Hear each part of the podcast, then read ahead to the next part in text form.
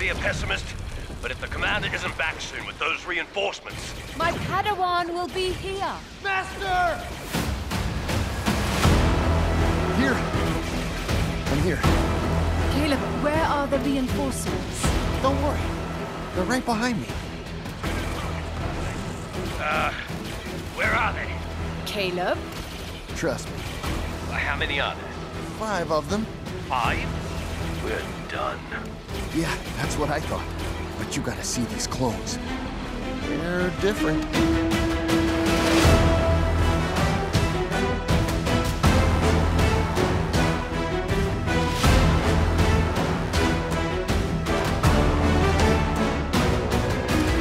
There are 10 new Star Wars shows coming out in the next few years. This is the Star Wars Binge, where we not only elevate, order, and discuss the best 40 hours of the Star Wars canon, we also will have a fresh spin on the worthy content being released. My name is Jeff Cook. I'm a philosopher in Greeley, Colorado, and with me in Chicago, Illinois. No! That's gonna say He moved! that's a point of order. No longer in Chicago, Illinois.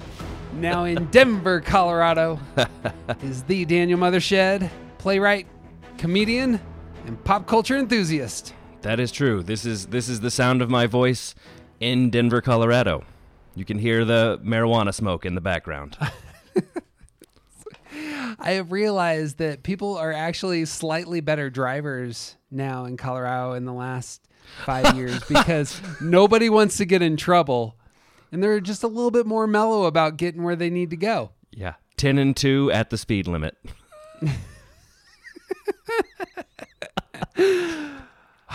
Daniel, Yes, sir. the Clone Wars is back. Yes. I realize that as we're going through the binge, you haven't actually gotten to the end of the Clone Wars, and so you're you're getting it, you're getting the Pulp Fiction experience of this sucker.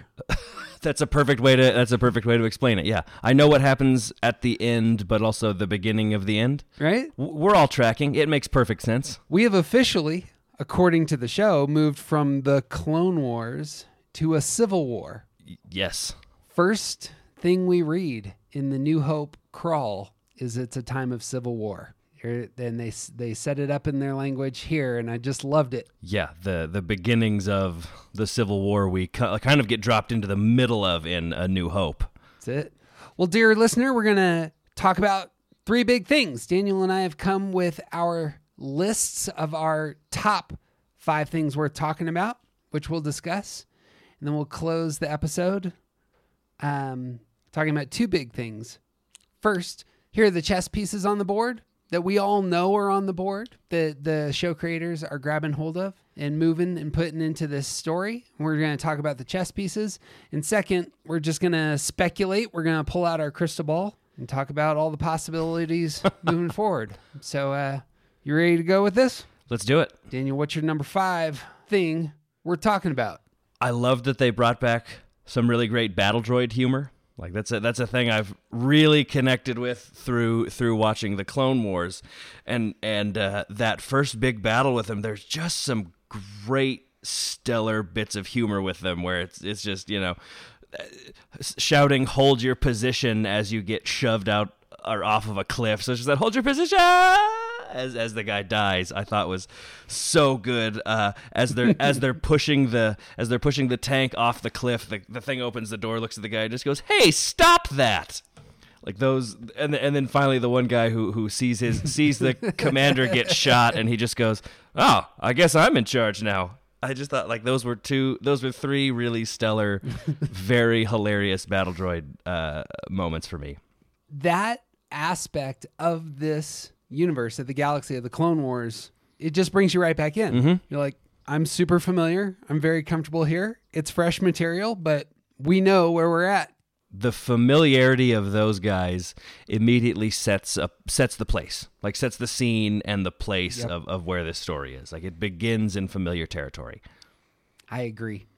Some of the the the droid humor is paralleled by the droids at the beginning really have an ad- not an advantage but they're they they appear strong yeah oh yeah um, that that first few moments of the show it looks like looks like things are getting really tight for the for the clones and the and, and our two jedi Yep.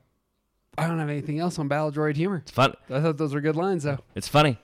I'm starting with the intro as well. In the first 40 seconds, I knew I was in good hands. It took me no time at all. Yeah. Uh, they obviously have the narrator doing the narrator thing, but they're bringing in some fresh imagery from uh, episode three. They're showing us stuff we've already seen, but they're animating it and making it fresh with the Clone Wars uh, animation style. Well, and I thought just the last episode of the Clone Wars we have seen was the last arc in season seven that begins with the blood red Clone Wars logo, and this starts with that, Yep. and then immediately burns up to reveal the Bad Batch. Yep. And it, it exactly like you said, I feel like immediately showed you that you're in good hands, but I also feel like immediately says this is something different. Like we're gonna we're gonna literally burn this down and tell a whole new story. There will be elements you're familiar with, so you enjoy it, but let us tell you a new story. Yeah, And done so quickly and succinctly and, and masterfully. yeah. Moving forward, alongside this, those those first couple minutes show a scene that many of us who have been longtime Star Wars animation fans have known exists, and we've never gotten to see it. And it's the death of Depa Billaba, the character here, Kanan Jarrus, who is identified as Caleb Dume here. Later on, when he's in Rebels, will go by the name Kanan. Um, but Caleb Dume, we haven't, we've only seen real br- briefly at the end of Clone Wars as a as a young Padawan, and here he's in full action. He's obviously young, and so when he's in danger, we kind of feel it as uh, here are professional soldiers trying to kill a kid Right. we get to see the death of his teacher, and it feels like a mother who is sacrificing herself for the sake of her kid. Oh, absolutely. But that image of your parents die and then you go into hiding or you're on the run, man, we could probably name a, a handful of great characters who have that story. Yeah. I mean, Superman. Got some Superman at the beginning here. Yeah. It's Superman, Batman, Spider Man. We're all losing some some parents. Bang, bang, bang. Yeah, but I, I suppose when Anakin Skywalker is going to lose his mom there early on. Yeah, but there's a. This feels like a specifically sacrificial thing. Yeah. Thomas and Martha Wayne, Ben Parker, and these other characters, they are they are just murdered. Tragically, Yeah. there's not necessarily a sacrificial element there. There's there's a they're just taken. Whereas this is specifically like I am choosing in order to protect this child or child esque relationship. I am gonna sacrifice myself Yep. So that you can get away. which actually feels very like I mean Obi Wan Kenobi. Want to keep it in universe? Like he he does it. Yeah. It's a beautiful trope that they're bringing in. It's all over Star Wars. It's all over all these other great fantasies and mythologies. And here it is. Gandalf, you know, sacrifices himself to the Balrog, so so the the rest Yeah. of the Fellowship can get away. The wrinkle here is the Bad Batch.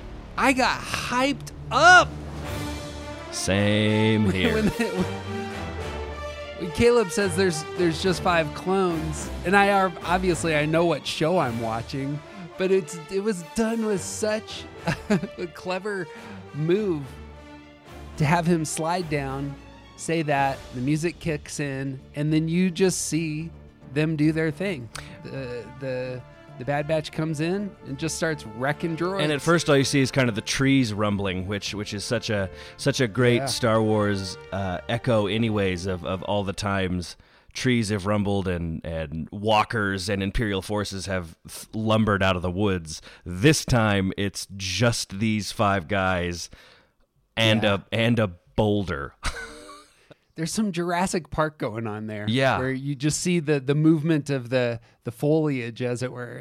And, Yeah. and then they're coming. And then it's it's all of the Lucas Spielberg properties because the giant rolling boulder. It's just they're they're just keeping it all in house. There's and I want to talk about Hunter later, but there was a Hunter line that was a another throwback to Indiana Jones, and it was where Caleb Dume had hurdled the the gorge. And Crosshair is running down, and Hunter looks at Crosshair. Where's the Jedi? I stunned him when he jumped. He didn't make it. And there's there it reminded me of that scene in Raiders where the the boat captain turns to the Nazis and says, "I killed him. He's not he's of no use to us." and then he kind of turns the per- the evildoer's attention elsewhere.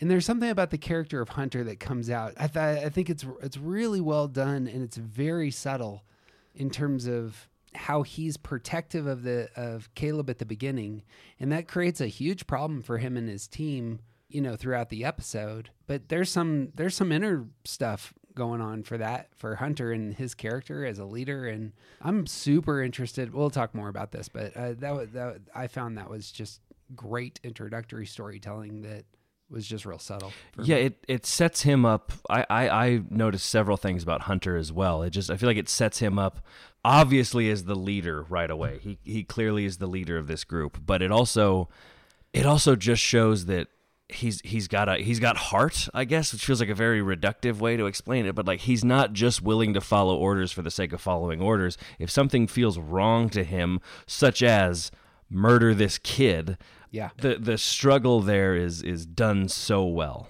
that's exactly right. Boom. Well, what's your number four? Actually, my point number four I will make based off of what I just said. You can so clearly see the inner thoughts and monologues of these characters.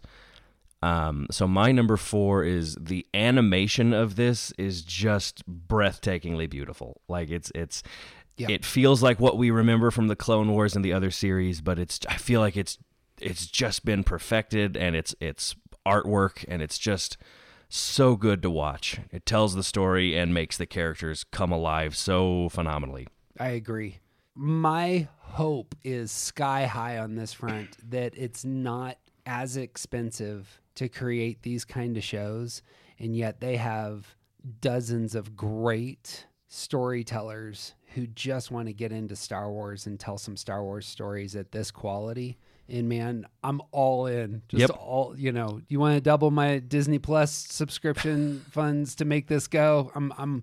Let's let's go Yeah, well- charge me the the Star Wars premium or whatever. But say uh, Netflix charges us more and gives us absolutely no additional perks. So if Disney Plus wanted to charge us more but give us more stuff, I'm all about that.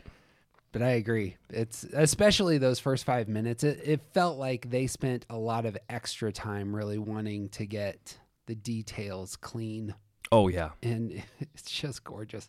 Yeah, just just really just a really beautiful to look at show. Like there were moments where I had to kind of back it up because I was just getting lost looking at everything that was happening and realizing I was missing dialogue because I was like, wow, look at the way they did the costumes and the the characters and and even the scenery and settings Yep. and and set dressing. It's just like this is this is a good looking show. Agreed. Well, my number four thing we're talking about is the turn of Crosshair. Hmm. I love that they had the opportunity to set up these characters in season seven of the Clone Wars. You know who they are, and they just turn this character immediately, you know, and have it's not just, you know, throwing something in from the side. As we talked about in our pregame episode, all of these characters have the inhibitor chip Yeah. somehow, you know, and how are they going to play that out? And they clearly did. And making it this just one of the five, yeah, it's a it's a that's a great move. Yeah. Um, Instantly creates tension and and conflict. yeah, That was done so well. That was one of my big questions when we did the prediction episode. Was oh hey, do th- does the Bad Batch have the inhibitor chips? Did they put those in there? Did they want to waste technology? And within moments, that question was answered. Like, well, it is, but it doesn't really work well, and that's probably what's happening here. How come Echo doesn't have? The- oh, well, he's basically great callback line. He's more machine now than man. That's why his does. They just they just did it so well, Yep. and it didn't feel forced. Like they had to come up with a reason. It felt so organic, and it was done so well. And I I. I, I cheered a little when, when that answer was given because I was like, that was the thing I wanted to know. the the turn with Crosshair that I wanted to talk to you about was we we mentioned teams of soldiers, warriors protecting a single female yeah. Um, cl- that happens in New Hope. We talked about Ninja Turtles. We, t- you know, uh, Guardians of the Galaxy. One of the teams that I hadn't thought of was from Schwarzenegger's Predator movie, and there is a ton of Predator imagery with this character. The heat vision is is the ob- is obvious. Uh, there's some jungle settings. Yeah. You know, at times. And it's the team of very skilled warriors. And that's what you see at the beginning of Predator, who are the hunters. One of these characters is named Hunter, but then suddenly he's the hunted. And what happens when there's a turn of that sort? And and I, I love that imagery, that kind of trope being brought in here. That's what I read into the crosshair character. He's obviously a very unique villain, as it were. Felt felt a lot like the the T one thousand hmm. in the second Terminator movie in terms of just very skinny white guy who who can probably move and has more of an assassin mindset. You know, a lot of villains are are I'm gonna I'm gonna destroy you, but this is a very the precision villain. Yeah, tactical. I mean, well, he's a sniper, so I mean, just that Yep. that hyper focus, that precision instrument thing. Exactly what you're talking about. Yeah. And I suppose to go back to Predator, that's a lot of the Predator movie. That first movie ends up being the Predator as a sniper. He's got the you know he's got the laser sighting on it and blowing holes in Yeah. future future governors of Minnesota. You mean California? There there are two governors in that movie. Oh, is Jesse Ventura in that? He. That's right. That's right. I would quote some some Ventura on on this, but all of his lines are are are really unacceptable in 2020. Yeah. Do you mean Jesse Ventura or Jesse Ventura's character? Because either way, it's pretty pretty similar problems. the crosshair turn I thought was done really well because up until that moment, my only quote unquote complaint was with him. I was like, okay, you've created these four guys and they're all really dynamic and mm-hmm. they're all really, really interesting. And I was finding myself getting slightly uninterested with the crosshair character because all he was doing was kind of pouting and being like, good soldiers follow orders. I'm like, okay, great. Not a lot mm-hmm. going on here. But then the minute Omega sits down to him and says, I know what you're going to do, mm. don't do it. And then he does it anyway. I just, I was like, ooh, okay. Now I'm interested in this. Oh, I, I can see why you go there. I had the opposite reaction. I was really surprised that they didn't just break up the team immediately. The team was together there for half an hour, you know, mm-hmm. still doing their thing, and they were still at odds with each other. There was still confusion and disagreement and tension, but they continued to to work together even through that. I, I was into that. I, I was too. Like the whole dynamic really worked for me. It was just some of the specific moments where the only things that were were given to this character to do were complain and say, "I don't like this." Yeah. No, I, I hear you on that front. But from the from the general storytelling standpoint, it worked really well. Having the the the, the it was like they slowly raised up the the temperature in the water for the character of of of uh, for his character. So he doesn't like that he's that Hunter is clearly lying about saving the kid, and that bothers him. But he kind of shoves that down Yeah. he doesn't like how they handled the thing on the planet with Saw Gerrera and those guys, and then he he doesn't like that they went back for the kid. So it's just getting him to that point of leaving. I thought that worked really well, and that's when it started to get really interesting for me. Agreed. I never doubt the motive of the villains in this storytelling, the storytelling that's taking place during this time period. I think they established the the the motives of of Tarkin, of all the clones here with Crosshair, very clean. I know exactly what their motive is, and it makes in all the sense in the world given their background. Oh yeah, Bang. What's your number three? my number three is uh, I really maybe it's just because of what the last several years have looked like, but the the willingness to go just steer into and I believe we we talked about the F word in our in our prediction Yep. episode, but that willingness to steer into what fascism looks like and how Yep. it begins and and how the people who kind of question it and don't seem to buy into it seem to just get immediately eaten up and and how some people who maybe wouldn't right away agree with it but are like well I guess good soldiers follow orders and they align Yep. with the th- I just never felt heavy-handed it just felt like it was it was upsetting to watch but you're like yeah I I can see how that can happen and it just the the bravery of Disney to do that Yep. They used one word that popped for me, and I rewound it, and I was just like, "There it is," and it's the word loyalty. Mm-hmm. They had they had Tarkin coming in talking to the Kaminians. Let us see where the loyalty of these clones truly lies. And this is the make or break point. You are loyal to us. And if you say, yes, I'm loyal, then I have you for the rest of time. If you say, no, I'm not loyal, then I'll destroy you right now. And that's how fascism works. Yeah. That's how the mob mentality of anything that is has that authoritarian autocratic foundation works. Yeah, and just the the confidence at which Tarkin breezes around through the halls, and um, when they're talking about contracts and payments and, and everything else with with uh, the prime minister, and how he was like, "Well, those contracts were technically with this old thing, Yep. not this new thing anymore." And uh, the thing I said was, "Oh, how interesting! Morally questionable leadership refusing to pay for services and honor contracts is uh, ironic." I'm changing the deal. Pray I don't change it anymore. Yeah.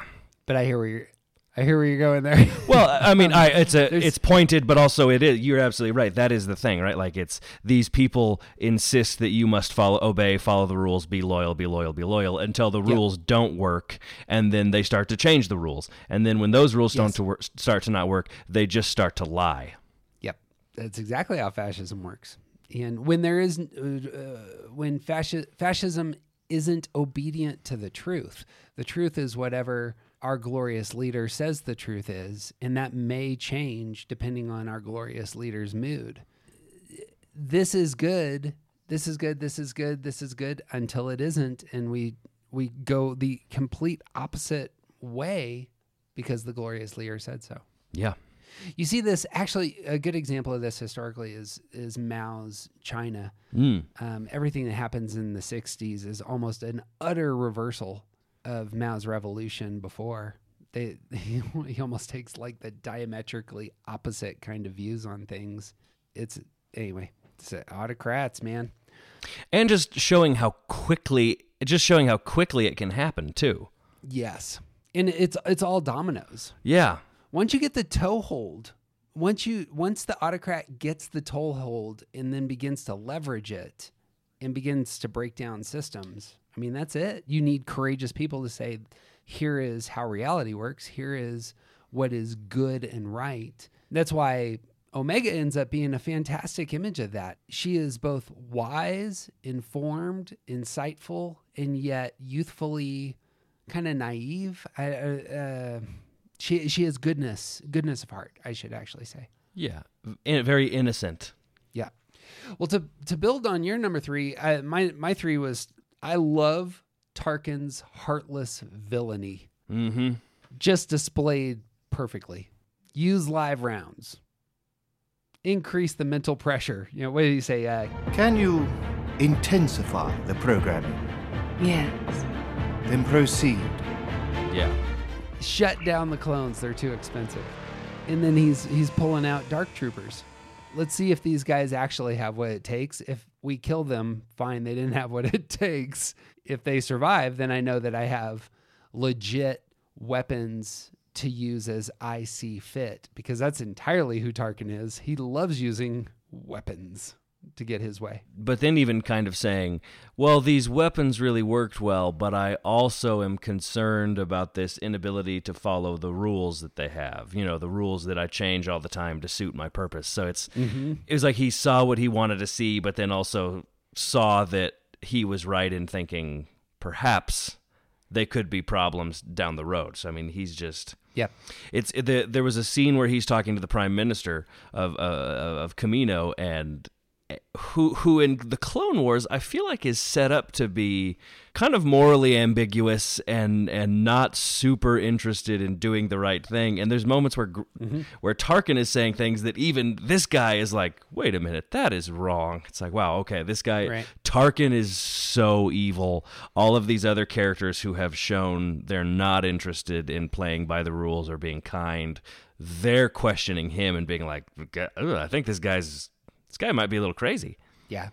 I think the Lama Su character there, the Kaminian uh, male, is quickly understanding that his bank account's going to be evaporated here soon. Yeah. Uh, My golden goose just just died. Yeah. And, Yeah. You know, and Gonna have to gonna have to find a new trade. right? To circle back and maybe to wrap up both these, it was the use of the Imperial probe droid as kind of the spy, the um, I don't know what you would call this in fascist circles, but it's the gainer of information that is quickly utilized by the autocrat to, you know, to dominate. Like I'm finding out all the secrets and destroying all potential enemies. And that was the use of the probe droid. That's not how the probe droid's used in Empire Strikes Back. We're just looking for Luke and, you know, I'm trying to find people. But here, it felt much more like 20th century. Yeah, it it was more it was more sinister as opposed to tactical. That's a that's a good way to put it. Boom. What's your number 2? My number two is one of the things I said I was excited for when we recorded our predictions episode was I just and we we've mentioned it already, but I was just excited and hopeful that this this series would feel fun. Like it can have Yeah. it can have the dark things that Star Wars and great storytelling always has. I just wanted to watch a fun Star Wars series. And this had so much it had explosions, it had, you know, good droid humor, it had wonderful characters. It had a food fight. Like it it was It just had a food fight. it just felt like, yeah, this is fun. This is an adventure series. I agree. The the character that embodied that for me the most is Wrecker, Yep. who routinely comes in as the Shakespearean humor from the fool on the side. You know, I'm sure that they're setting us up. This might push into our crystal ball section, but I feel like they're setting us up for some heartbreak with Wrecker here at some point because we're gonna love this guy who's always cracking jokes, and it just seems like he's a mountain of a man who couldn't possibly be hurt. Yeah. I'm just, I'm that- yeah. just saying. But it is. It's a it's a lot of fun. The food fight. They they went one layer with the food fight, and then I was like, okay, this is fun. But then they went a second, and then a third layer, and then I was like, wonderful. That's exactly what they should have done. Yep. They needed to push this a little harder. Yeah, no, I agree. It was it was it was she starts it, another one of them gets involved, and then they all get involved. Like it just Yep. and it yeah, it yeah, it, it was just fun. It just it feels like an ad, going on an adventure. And I and I really enjoyed that. I I did I did also like you you you mentioned Wrecker. The the sort of I'm not a I'm not programmed as a machine like everybody else is. I'm an individual person moment with him at that table. Um I really enjoyed had some almost kind of had some Guardians of the Galaxy Rocket Raccoon kind of screaming about his programming and um what he is and how he didn't want to be some of these other things. I just thought that was a, that was a great Yeah. for a character that could easily be and Hulk smash. They they did some really interesting things with him. True. There's a scene which you'll be familiar with in Spielberg's Hook where they unveil a lot of who their character is with the food fight. Yeah. And that's what I read into the Omega. Yeah. They're actually showing you, not telling you, they're showing you who she is. She's got guts. Yeah. She has grown up among soldiers her whole life as a very unique individual in that environment. But she's wise to how the clones work and isn't intimidated at all. And so when she sticks out her chest and is throwing food, that's she's not naive in that scene. She knows exactly who she is and what she's doing, and her emotional intelligence is going to be her superpower, mm-hmm. which which was in that crosshair scene. I don't know how far they're going to go. Like her, is she an empath where she like has that mutant power to really read people's emotions? Um, does she have some force abilities where she's actually able to see some of the future? It felt like there was some some of that going on with this character. And in the food fight, it's like I know that these men will come to my aid, to my rescue, will will stand beside me, and if they do, then I don't need to worry about anything. You know what I mean?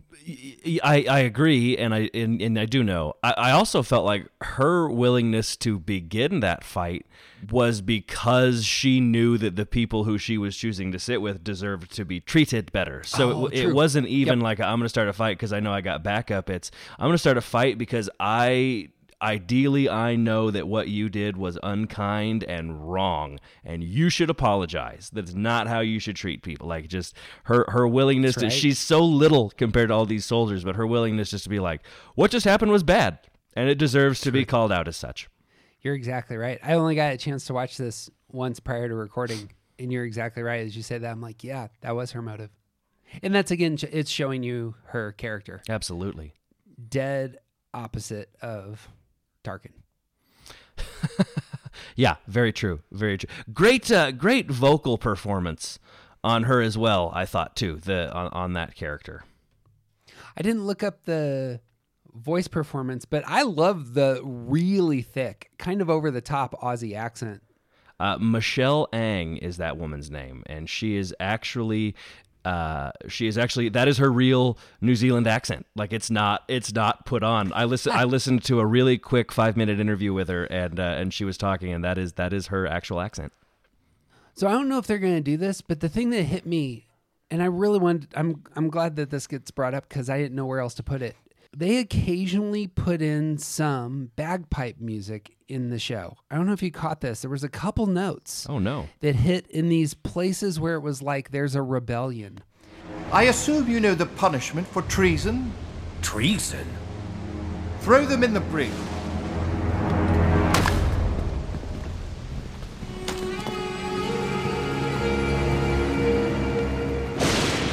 Was thinking was kind of brave. It, it brings up some Braveheart, A William, right? yeah, but here's the thing about like this when you add the Scottish accent or the Irish accent, especially when it's really thick into British films, that's what it felt like to me. It felt like her Aussie accent was was so thick. It was almost like she was outside of, you know, the normal social order, the high high order. She was she's not the bourgeois.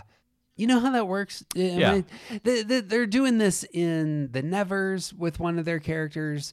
You know, they do it in lots of films where you have the thicker accent just shows that you're Yeah. you're a rural person, you know? You're not part of the social elite if you have a thick accent. And that's it feels like that's part of her that's underneath the surface. Well, that's interesting. Yeah, I'm not. I'm not sure. I, I just took it at face value, especially having uh, listened to the actress speak. I'm like, oh, that's just she's just from New Zealand, and that's the way she talks. But um, who knows? A lot of, lot of, lot of, lot of Kiwis showing up in the Star Wars universe as Right. of late. Her, Taika Waititi. Um, I'm forgetting the actor's name who who played Jango Fett and has gone on to play Boba Fett. Um, But yeah, a lot of, a lot of. That's a great accent. My number two was my emotional connection to the clones. I was not expecting. I we've obviously seen the Siege of Mandalore, but I wasn't expecting to have as much energy pouring into the normal everyday clones as I did, and it really came out when we landed in Kamino, and there's two shinies who are carrying a stretcher with a blanket over it, and a hand falls out, and there was a lightsaber in the hand, in the hand, and it drops to the floor, and they just keep going Yeah. and the imagery of the clones being so interested in these shows for for the last decade moving them into that space in my heart and mind it was just it was routinely unsettling and shocking and a betrayal in some ways and i know that that's obviously what they're going for and it just worked for me in terms of they got me they got me there Yeah. uh, immediately Yeah. Um, I had a similar moment like that right at the beginning when we see another execution of Order 66. I don't really know who I didn't really know that character or her Padawan. Like I have no I have no real basis to be as invested in it as I did, but for whatever reason, Yeah. the way they did it, you, I knew it was going to happen and and once it uh, once it started happening, it just bothered me. I'm like this is so wrong. Uh, obviously, right? Like it's it's it's Yeah. it's it's a it's a mass it's a mass murder, but um in one of the episodes we did with TJ, we talked about how in episode three, when we see uh, Order 66 being executed, it's just a bunch of Jedi that we don't really have any connection to, and it's not, there's no emotional skin in the game with it. Yep. Because we don't know him. and I, and and that was my thinking going into this. But watching this moment, I just thought to myself, I don't know who this is, but this is done so well and it's so clearly evil and wrong. I am I am emotionally affected by that, as well as yeah, right on with the lightsaber thing too. That that hit me. And I agree. I know nothing about Depa Billaba aside from who she is in the life of a character that becomes really important. And I suppose maybe that part of that I read I did read that in. The first time I watched it, I read in the story that I know that um that Kanan ends up telling about her and his, and her influence in his life. Tell me, Jedi, how did you survive Order 66? Hmm? It was your master Billaba who laid down her life for yours. Do you remember her last word to you? Her last and final breath before she died? You do, don't you? You see it in your sleep. You'll hear her voice when you wake. Tell me, Jedi, what was her last word to you? Run. And does your loyal and precious crew know you ran as your master fell, abandoned her and the Jedi Order when they needed you most? but there she is and she was clearly really smart really mature doing her job at the highest level at sacrifice to herself and looking out for these men who turn on her they spent all of two minutes with her in in dialogue maybe that's and that's that's all you needed I guess, to, yeah. to establish connection And that's just another great moment. You talked about just feeling for the for the troopers, and I think you really get to see that where it's, it's suddenly they just turn and they don't really know why, and there's no explanation. And I think it's Hunter who says these are people we've served alongside of for years and years and years, and and now we're just we're just doing this, and it it is unfair. That's uh, it, it, it is unfair for everybody, and you and you feel for you feel for even the troopers that are doing it because they they can't they, they've lost all their autonomy. Yep. I'm sure we'll talk about that at some point in the binge. There is something about many wars, if not most wars, that is the dehumanization of the soldier, of placing them in, in spaces where they have to carry out terrible objectives. And that's not not just my country or your country. I mean, those are all wars at all times. Yeah. Sure, like uh, we can we can judge how the Roman Empire commands Roman soldiers to do this brutal thing, and that's dehumanizing to the soldier, Mm-hmm. not just to the victims of their their works, their violence. Just spot on right here. Yeah, done very well and so simply. That's I feel like that's one of the things we keep coming back to is just the this is only a 75 minute episode and they- they're able to achieve these things so quickly and so well in, in in doing so little. Yeah. It's it is one of the great elements. And we're seeing this with Marvel as well right now. When you have built a universe with solid pillars and real emotional connections with your audience, you can just put people into that universe and and start things fairly fast. Yeah. And then you're moving and everybody's just with you. You didn't have to tell them, "Oh, by the way, this is how the world works." Right. Yes. We, we already know and we're already interested. And the things that maybe you're not going to explain to us right away, they're done in a way that feels like, please continue viewing our story, as opposed to, we just threw this in here and we didn't really have an explanation for it. And all of a sudden, Martha Wayne is Martian Manhunter. Wait, what? Why? All right, what's your number 1? My number one is trying to think how to phrase this. My, I just wrote down the character of Hunter. That's my number 1 as Ah, well. perfect. I'm thrilled. Yeah, it's Let's talk about it. and and literally all I wrote is like n- new favorite Star Wars character question mark. Yeah. Um, there's just there's something about this character, and it's um, his his willingness to question Order 66, his, his willingness to kind of say, you know, this doesn't begin to explain things just because just because they're orders and just that's because we're what we're told. Why are we going to do this? Because it just feels wrong. Like it just it just seems like you have a character who's clearly a hunter, a super soldier, who also just has a lot of heart and and just goodness. Yeah. Great films need a movie star sometimes. And I didn't real I, I went in this whole time thinking this, this is a team, this is a team, this is a team, which it is. But they have a movie star. is is what hit me. This is a unique character. He's mm-hmm. kind of similar to Din Djarin, I think.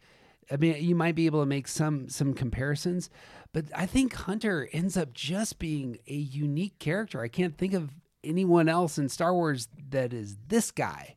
Maybe similar to Rex, but I imagine we're going to see the contrast here real soon. I thought the same thing actually in, in watching it. I was like, I, I wrote down there's there's some Rex qualities in him, just in Rex's loyalty to Ahsoka and how much he clearly cares for her, and that mm-hmm. balance of like I've been literally created to be a soldier my entire life, and now I'm now I'm uncertain with what to do. er, With the war around me either ending or being fought in a way that I feel like is not honorable. We haven't gotten to see this character in the binge yet, but Hunter, I think, might be the doppelganger of Thrawn.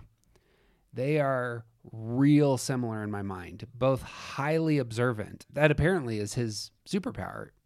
And that's who Thrawn is. Thrawn is, I understand everything that's going on and am playing a chess match.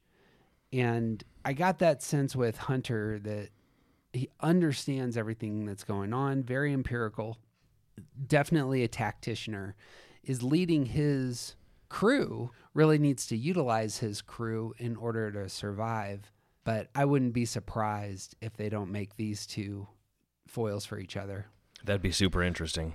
But I suppose it's the case that, you know, another tacticianer who is clearly in this show, you know, is Tarkin. Yeah. And maybe a different kind of foil there. Yeah. Boom. I'm glad that that hit you because that was unexpected for me. Same. Yeah. Let's talk about the chessboard, eh? Let's do it. We had talked about this in our pregame for the Bad Batch that there are all kinds of characters who we've already been introduced to that we care about who are out there in this galaxy far, far away, and their stories matter. And they have, you know, lots to add if, you know, if they come into contact with the story that they're telling through the Bad Batch. And a handful of them obviously got brought in. We already talked about Kanan Jarrus and Depa Billaba, who they brought in. We talked a little bit about the, uh, well, actually, let's pause there. Was there anything else worth saying about Kanan and uh, that that is here he's he's Caleb Dume. He changes his name later. Um, Caleb Dume is the young Jedi at the beginning of the show. Anything anything worth else worth saying about these two? I will be I will be very interested when we get into Rebels to see him. Yeah. Having seen him as a kid first, and, and already as a kid, he's clearly very he's brave and he's he's tough and he's he's got a very developed sense of justice, clearly and right and wrong, and um, but also clearly skilled. He's a little kid. He jumps across a ravine to to safety. So so clearly worth paying attention to. Obviously, if you if you reverse engineer the story the way I'm doing it, you're like, oh, pay attention to that kid. He could be somebody, cause he is. Because he is. I wouldn't be surprised at all if they bring him back in.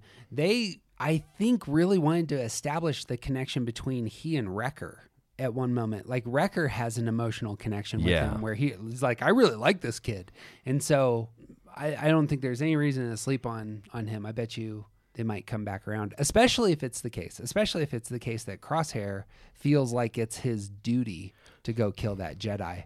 Or if you flip it, if it's if it's if he feels like it's his duty to go kill these clones.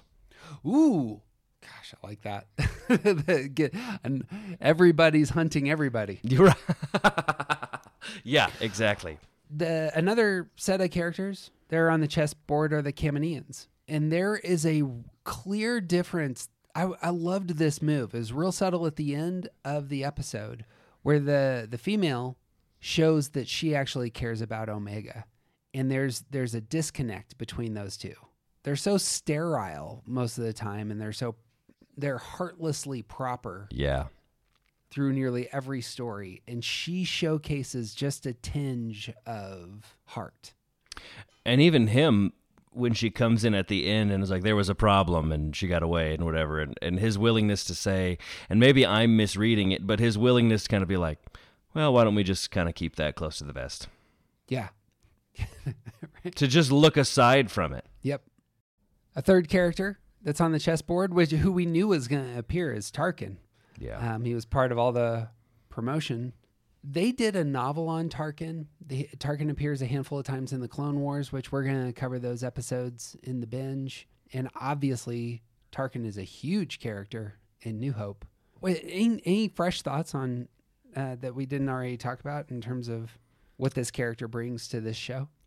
my initial thought as I was watching, thinking about Tarkin and and and watching this was like, oh, this is so many of these guys in Star Wars just feel like older men who are in high ranking positions in the military who have mm-hmm. been there for forever and and they're basically like they punch in they punch out they go home this isn't whatever. And maybe because of his age i'm not sure it's very easy for me to think that about tarkin Mm-hmm. until you realize i think tj pointed this out on one of the episodes he joined us where he said this is the guy who can tell darth vader what to do. And, and darth vader right. backs down from it. You know what i mean? It's not like well, fine but i'll get you one day. It's like vader is quick to mind tarkin. And i'm Yeah. very excited to see i love peter cushing's the actor who played him in the film.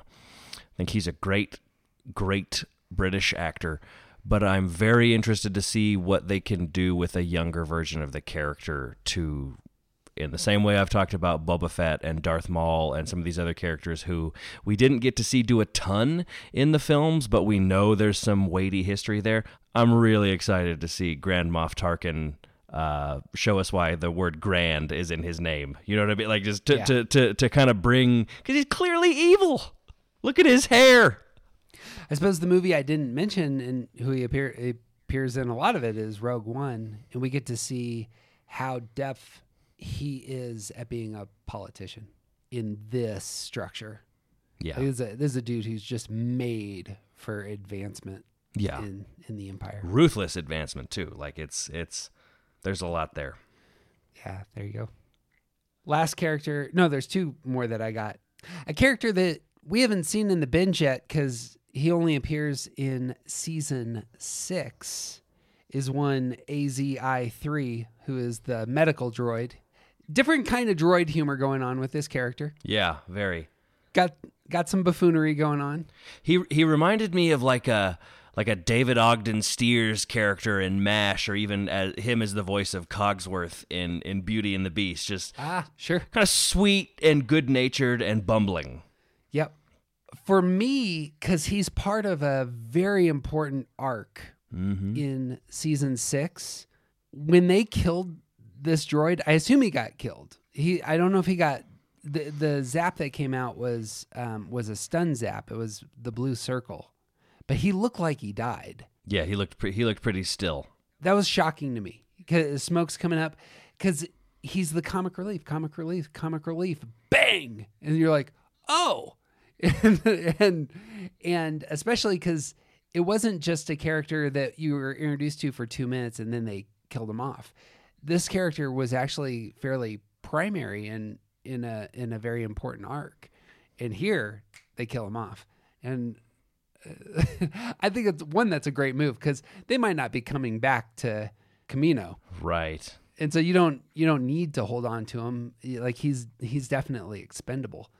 But man, that's a great use of a chess piece. Mm-hmm. You know, Well, especially because the last thing we saw him do was exhibit a lot of joy and excitement about doing something and and Yes. to to just further play into our continual political platform on this podcast droids are people they have feelings it's because they're not actual human beings that the show creators can be really violent towards droids and we feel it emotionally but it's but it's different than like a kid getting shot or something yes absolutely the last chess piece, and we didn't mention this in the pregame, and I kick myself, is John Williams' music. i know Galactic Empire.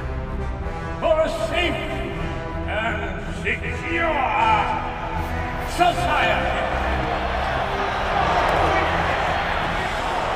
Still don't think the regs are programmed? And there was a point real early on, and they they cue and drop the Imperial March, and I was like, "Gah, Here we are. We're home. We're home, baby. and, and even using Ian McDiarmid's audio as Palpatine. Yeah. Uh, it was it was like oh just because he's so good you know vocally his his performance and then yeah coupling it with that john williams music it was just like i felt the dread just just sitting watching it i was like oh no it's happened it's happened it's happened speaking of chess pieces if if unless you had more Yeah. to say on the john williams music I don't No, know. do it. we do also briefly get to see one other character we've seen before Remind me. we we see Saw Gerrera. Oh, yeah. I didn't write. Talk about it. I thought that was. I know we had talked about him in our in our predictions episode, and and in my mind, I'm like, oh yeah, it's feasible that he could show up sometime. Did not expect him to show up in episode one of the series. Like, oh, there he is. Yeah. Um, kind of a pre battle fatigued Saw Gerrera, and and I think correct me if I'm wrong. He's the first person to really say the phrase. Now it's a civil war. Yep. Yep. Early adopter. Yeah. The thing about Gerrera here, and perhaps in Rogue One as well, is he understands so much. May not be a trustworthy person, but he certainly gets it. Yeah. Lots of Vietnam in that scene. They're in the jungle. You know, it's it's almost like there's uh, these civilians that are part of the movement, and I felt I found that unsettling. Yes, I know. The the minute you see elderly women and children, yeah, and then with that mission, even too, that's that's when I think you really know, and that's when for for almost all of the batch, they go. You see that be the breaking point from them of them realizing this is wrong. Right. This is what are we Yep. doing? What are what have we been asked to do? Yeah, it's good. We're going to see a lot more of Saul Gerrera, both in the binge. He, he appears both in Rebels and in Clone Wars, and, and there's worthy stuff there, and a lot of foundational stuff. Because he he talks about losing people in his life and how that's affecting his choices and how difficult it is, and uh, and we'll we'll get a chance to see all that Oh, great. one last little bit, just speaking of the music, I suppose to circle back, was I didn't realize how much I had internalized the Bad Batch theme in season seven of the Clone Wars.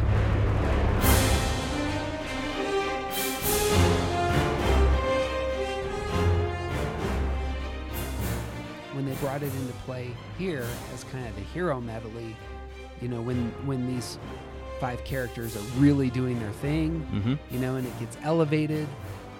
Uh, man, my heart just kind of soared the way that I would with the Lord of the Rings theme, the Fellowship theme, Yeah. or or even the the Force theme. Yeah, no, totally. It, it- It's the Avengers theme. That's what uh, you know when when that kicks in. I know just like, exactly. oh, It uh, j- just briefly to speak on that, I, I got to go to um, for for the 80 years of Marvel. There's a big touring exhibit that gets done, and and throughout most of it, in different places of it, the Avengers theme plays, and I had the most like visceral reaction in this museum the minute you walk in and Yeah. hear that Avengers main theme, where you're just like, oh, oh, this is gonna be good.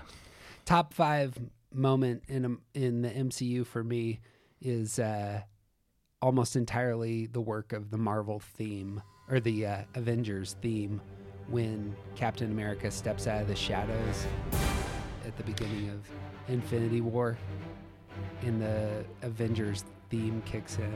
Uh, just gives me tingles. the the theater that when I when my brother and I went and saw that the theater that we were in erupted Yeah. much as it did you know much as it did in Endgame when T'Challa and everybody are the first group of people to come out of the come out of the portals and and and, and then on from there and that and then to ending with Captain America summoning the hammer and saying Avengers Assemble and the music blasts as, as well there too you're just like Those are such a delight to go to on YouTube. Yep. People who had been filming the first showings, and it's not, they're filming it because they want to show the bootleg to their pal, but now they're uploading it because notice the reaction of this crowd. When they used it in the Marvel just put out that Phase Four teaser Yeah. um, yesterday, I believe, and uh, and there's I a- sure didn't cry five times through that. Oh yeah, me neither. Me neither. I was just stone stone dry cold through the whole thing. uh, no, the because the, music that they play and Stan Lee's voiceover of him talking about you know like that woman over there is your sister, that person over there is your bro-. but uh, Family. yeah. When they get to the moment where they show the footage from the opening night of Endgame, man, that's when it really hit me because you're just like, wow. Oh this is- yeah, that's right. That's in there. That was I've totally forgot about that. That that's why it's fresh in my mind. Yeah. Right now. Go ahead. Oh no, no, that was just it. I just see you how just much- see how much it that th- those those elements of storytelling mean to people. It just it's cool. So true. All right, you got any predictions moving forward? We'll get to our crystal ball section here to close. Yeah, not too many. I guess they're more questions than predictions, but I guess I can phrase them in a way that sounds predictive. I, I'm I'm very curious to know who they're going to see, mm-hmm. who they're going to find, and my two thoughts. I know they know Rex, and part of me wonders if they're going to find him, mm-hmm. or if they're going to find Cut Lawquane because I don't actually have any reason for thinking that other than I would really like to see that character again because that's that's also such an interesting um, that's also such an interesting piece. That was the yeah, the you may have looked this up like I did, but the Easter egg there at the end of saying this is where we're headed, we're headed to J nineteen. Oh, did you go look? I didn't. Uh, Oh, I did. Oh, okay. Dude, was that your was that seriously your guess? Yeah. You're so, you're just on point. Cuz okay, so dear listener, we just did our deep dive into the deserter episode in the Clone Wars, which uh, has a character named Cut Lawquane who is as as you can tell, a deserter from the Grand Army of the Republic. Say it were the case that Rex was on the run. Say it was the case that Rex knew nowhere else to go and needed one friend who kind of owed him and and could actually take care of him and his friends. Cut Lawquane is a great option. He has been he knows exactly where Cut is. He's been hiding from the Republic for years Yeah. and there you go. I guess I didn't. I didn't even think about the possibility of Rex being with him as well. I I, I had thought of him as a one or the other thing. Rex, just because I know that the Bad Batch has worked with Rex and kind of seen his Yeah. his character, and then th- I thought of Cut only because I was like, well, who else has opted out of this thing Yeah. like they're about to do? So those were my only two.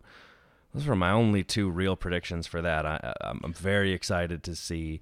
I guess you could also go further and predict, say, well, they've met Saw Gerrera and know there's about to be this civil war. So I wonder if they become your sort mm-hmm. of Suicide Squad esque thing for the for the Civil War side of the Republic, where it's like, all right, go break into that base. Yeah. I got thoughts on Saw here in a second, but the the only reason I bring up Rex is because he was in the trailer. So if you have Rex in the trailer Oh, that's right. and you're like, well, how are they how are they going to come into contact with each other? I suppose that was where my mind was going. I, I totally forgot about that. in theory, and this this will be exciting for for those of us who love the character. Um, last time we saw Rex, he was with Ahsoka, and and so there there may be, unless they have somehow split up, and they need to tell that story. Mm-hmm. There there there will be a split up at some point, um, from what we know in Rebels. So, so that's going to be part of the story, but they didn't get a chance to tell it yet. They were together last time we saw them. Yeah. Oh, that's right. That'll be interesting. So, bang. Here's my theory on Saul Gerrera. You'll know this from the first season of The Mandalorian. They they show you those Mandalorian who are underneath Yeah. the city. They're in the sewers, you know, and they kind of just they show you that they're there, and then a couple episodes later, there's deep peril. You know, Din Djarin's not getting out, and then all of a sudden those dudes come flying in Yeah. epic scene. That I think that is my favorite scene right now, with the exception of Grogu stopping the fire. The in the Mandalorian, I just love that scene. Uh, the music and everything of him being rescued um, by people who don't like him, but they are followers of the way. This is the way. It's just beautiful. Agreed. I think that's what they're doing. I think that's what they're doing with Saul Gerrera. is they they're showing you that he's there. They're showing you he has power. They're showing you that they're they're now they they acknowledge they're on the same team. And don't be surprised that in a couple episodes when uh, the Bad Batch is in one of those situations they just can't get out of, here comes Saul and his pals Yeah. to save the day. Yeah, I like that. Bang, you got any more uh, any more prognostications? No, that's that's kind of it, really.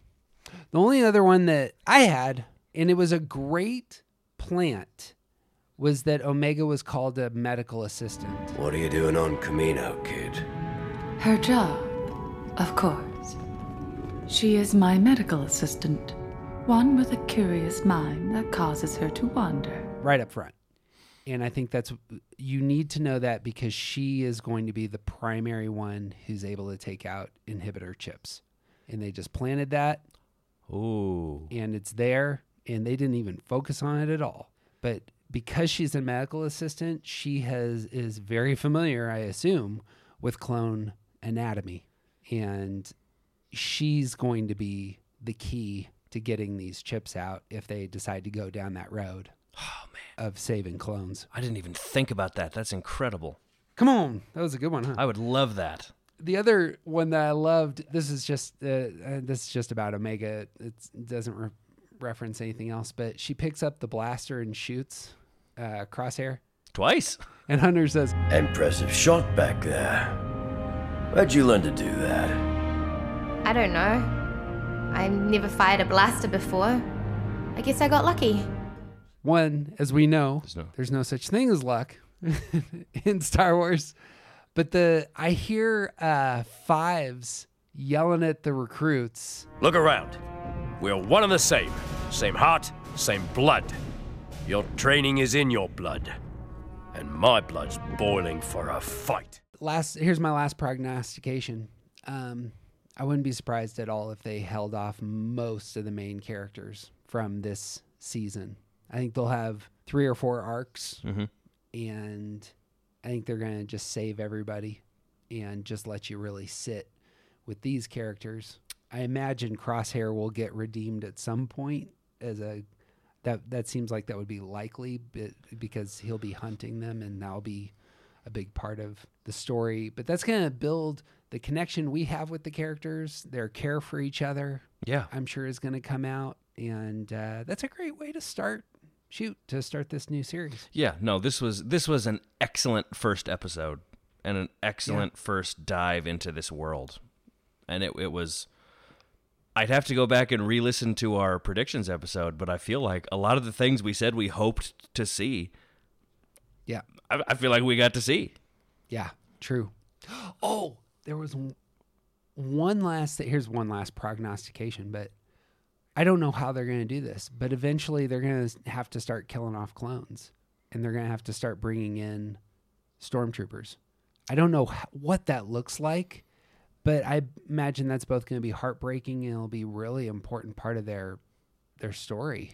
You know, Yeah, and well, and the I mean the the groundwork for that has already kind of been laid in Tarkin saying, "We don't need any more of these clones. We can do it with recruiting soldiers." fascism and genocide go together often. Yes, like like the world's the, the most lethal peanut butter and jelly sandwich. That's how they go together. Uh, I mean, that's uh, that's just uh, that's that's where the path leads, my friend. That's why you oppose autocrats from the beginning, and when they ask you for loyalty, you can you can say something from the R two D two catalog of responses. Loyalty tests, brother. All right. well, we'll pick this up if uh, if this works and people listen to it. And if you are listening to this, hit us up on Twitter on your thoughts. We need to know whether or not response vid, uh, response podcasts of this sort are worthwhile. So let us know. Oh yeah, absolutely. We're easy to find on Twitter at Star Wars Binge. you got anything before we go? Uh, no, just just uh, just that I'm really excited. I, I, I'm I'm just excited for new stories in the Star Wars universe. Truth. Truth. Um, friends, it would mean the world to us if you gave us some stars on iTunes, if you would subscribe on any platform that you choose. If, uh, but the biggest, best thing you could do is just share this with a person that you care about, with just one person. Send it to one person you care about. That means the world to us, and it's really the only way that podcasts like ours get any traction at all. So if you enjoyed this, help us out. Otherwise, that's why I got. You got anything else? I guess I already asked that, didn't I? No, Even less now. He's Daniel Mothershed. Your training is in your blood. I was about to be like, That's all I got on my sheet. I wasn't sure what was happening, and I was about to be like, and he's Jeff Cook? And I'm Jeff Cook. I've never fired a blaster before.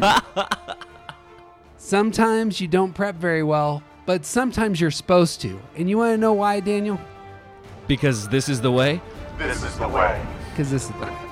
They're different. Also, to be fair, this came out this morning, so I think we're doing pretty good.